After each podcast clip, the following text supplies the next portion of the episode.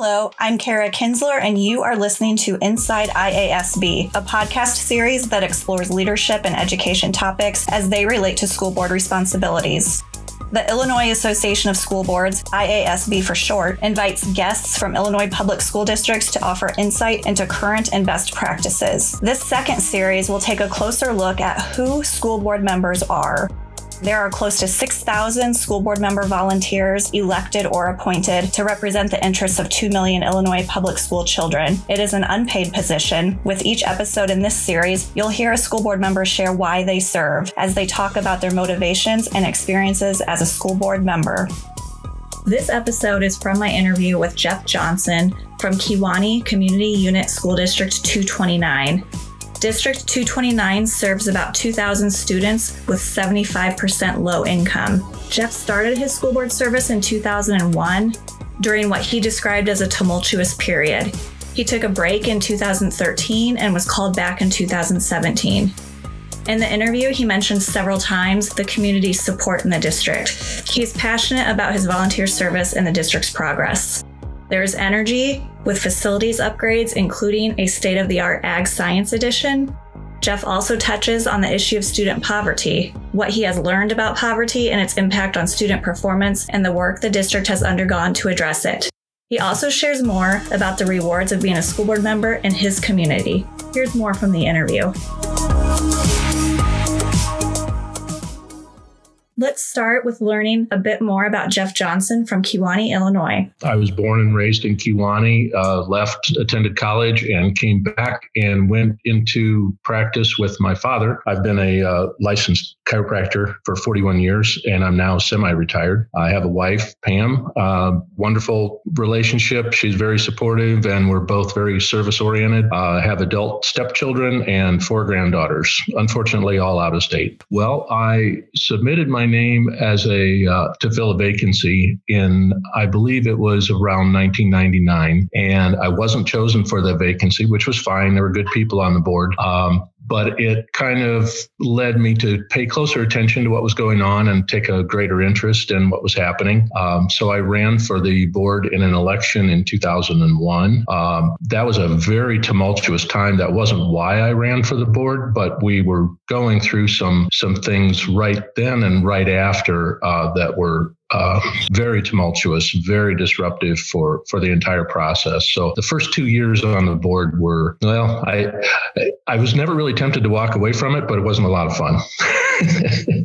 I served until 2013 and I took a four year hiatus. Uh, there were some other things I kind of wanted to focus on in my, my career and my personal life. I, I, felt like things were going along smoothly and they could function just fine without me. Um, I took that four year span off. I did fill a vacancy on the Regional Board of School Trustees during that time. And then I got a little restless and I took out a petition for the Blackhawk College Board. And I was circulating my petition, and my wife one day said, I don't know why you're doing this. She said, You always enjoyed your time on the on the school board. And I thought about it for about five seconds and I said, You're right. And I shredded those petitions and took one out. And so I ran again and went back on in 2017. And I've been on since. What keeps him motivated?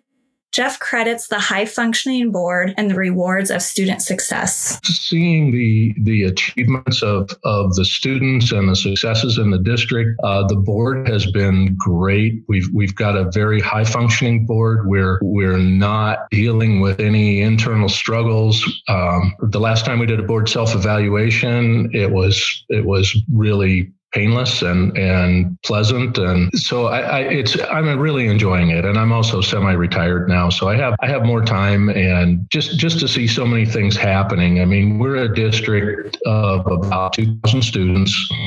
We're a, we're a K-12 district. We're a high poverty district. And so that has kind of changed some of my my, my perception of that has changed and how it impacts education. So very rewarding Jeff is dedicated to service. When I asked him how he's been able to balance various obligations, he had this to say. Well, I guess I'm passionate about it, so I don't I don't feel I need much of a break. And when whenever we're around people, uh, it's it often comes up. So you know, several times a week.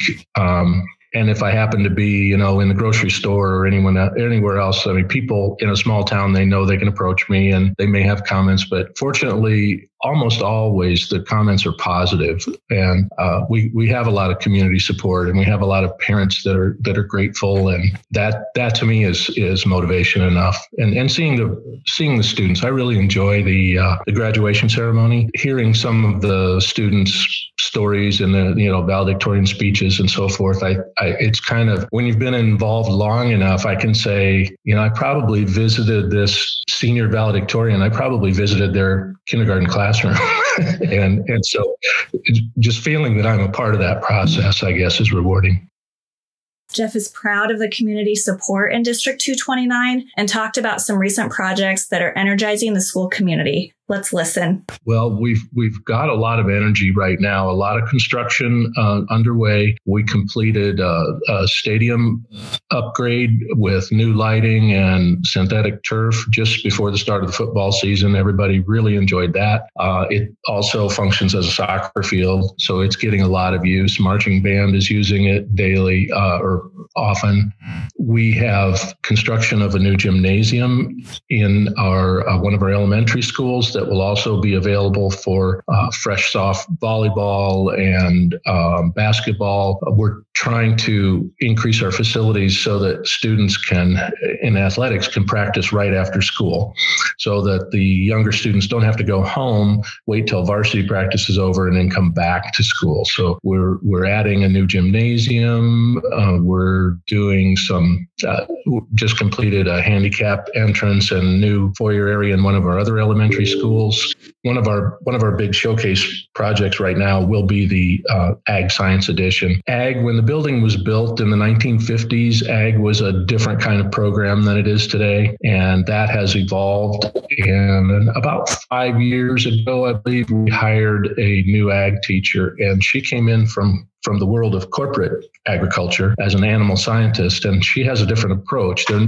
they're not interested in tearing apart lawnmower engines. They're vaccinating livestock, and they they had a. Uh, pig farrowing uh, in the classroom uh, this last year. And uh, she has rewritten the curriculum so it's really science based. And so we're taking it from the back of the building by the industrial arts and the welding shop, and we're adding uh, onto our what we call our science wing um, because it's modern agriculture is truly science. And she is, uh, uh, we've hired a second ag teacher also. We're very fortunate to have have those positions filled, and there's a lot of energy in that program. So she's, they, I say the students, are getting um, about a $2.6 million ag science edition. It's going to be state of the art, uh, about 8,500 square feet. Uh, we think that it will be I, I, think that we'll be the best in the state. I don't think you'll find anybody else with anything uh, quite like we have, and we're we're one of the few districts that actually have our school farm on campus. So they have a greenhouse. They can walk right outside the door. Uh, there's a few acres there that have been in ag production over the years, but it's going to be more of a of an outdoor learning lab. We were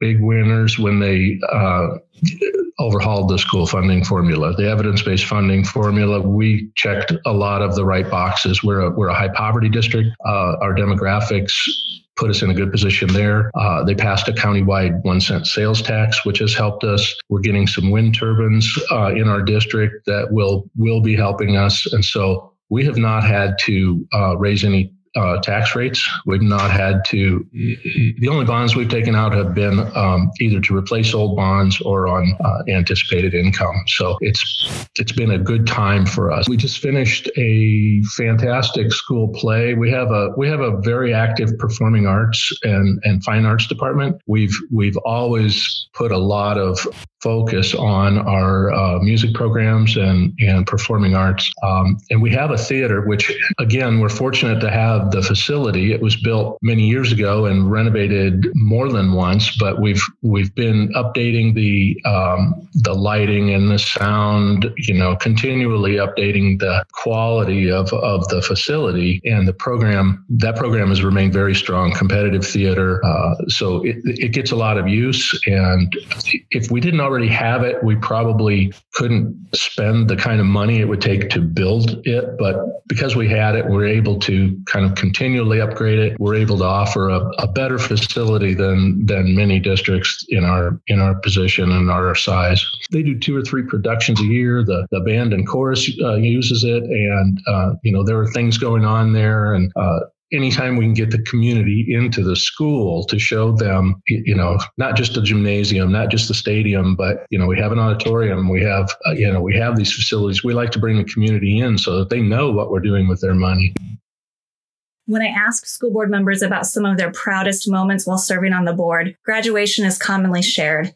There is one that stands out for Jeff. There's there's one graduation, one student that that just really uh, touched me. And she was a, a, young woman that was graduating, giving her valedictorian speech. And I didn't realize until she was giving her speech her history. And her family came from Mexico. And I believe she was in fifth grade and she had a younger brother. They spoke no English. And the family left everything behind because her parents valued education. And in Mexico, I believe the public education system only goes through sixth grade, if I'm if I'm correct. But anyway, they they wanted her to have an opportunity. They recognized something in her, and uh, she came into the district not speaking English, and uh, you know, as a as a new migrant arrival, and and rose to be valedictorian, and was receiving scholarships, going to college, and I believe she's now a dentist. But her speech was was based on her gratitude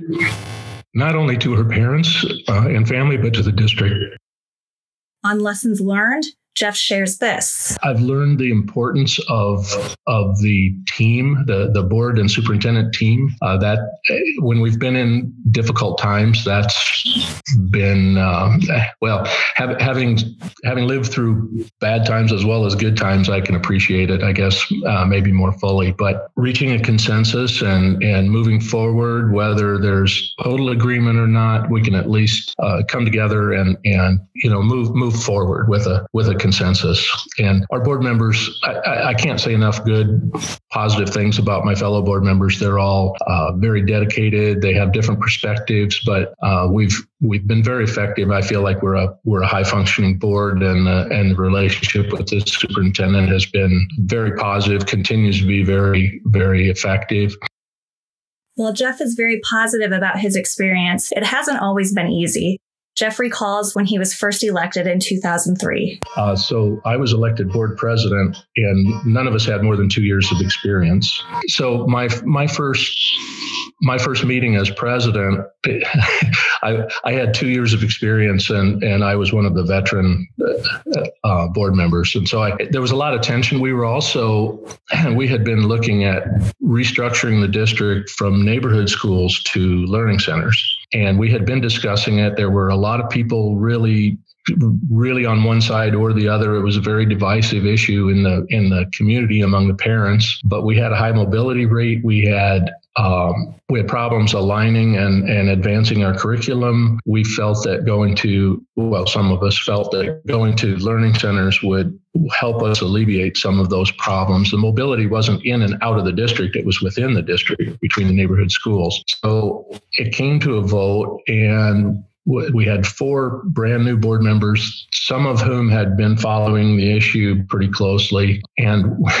my first action as board president was to cast a tie breaking vote in a 4 3 vote to restructure the district.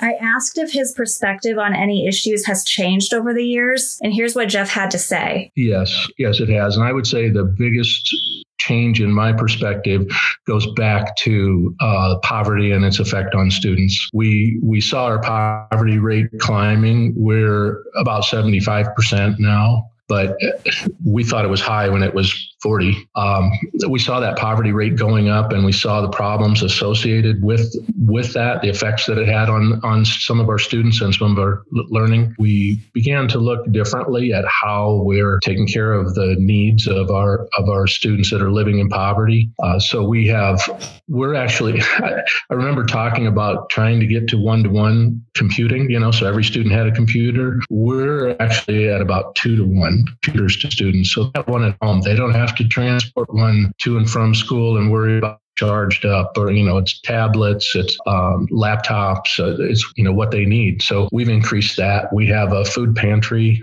um, because we realized that hunger was a was an issue for some of our students. Some of our students were leaving school on Friday and and anxious to get back to school on Monday so they could get a meal. So we're we're looking out for some of our students in poverty. So that was the biggest change in my perception was I wasn't aware that there was so much and that it, it had such an effect until we we really went through some of that and, and dealt with it.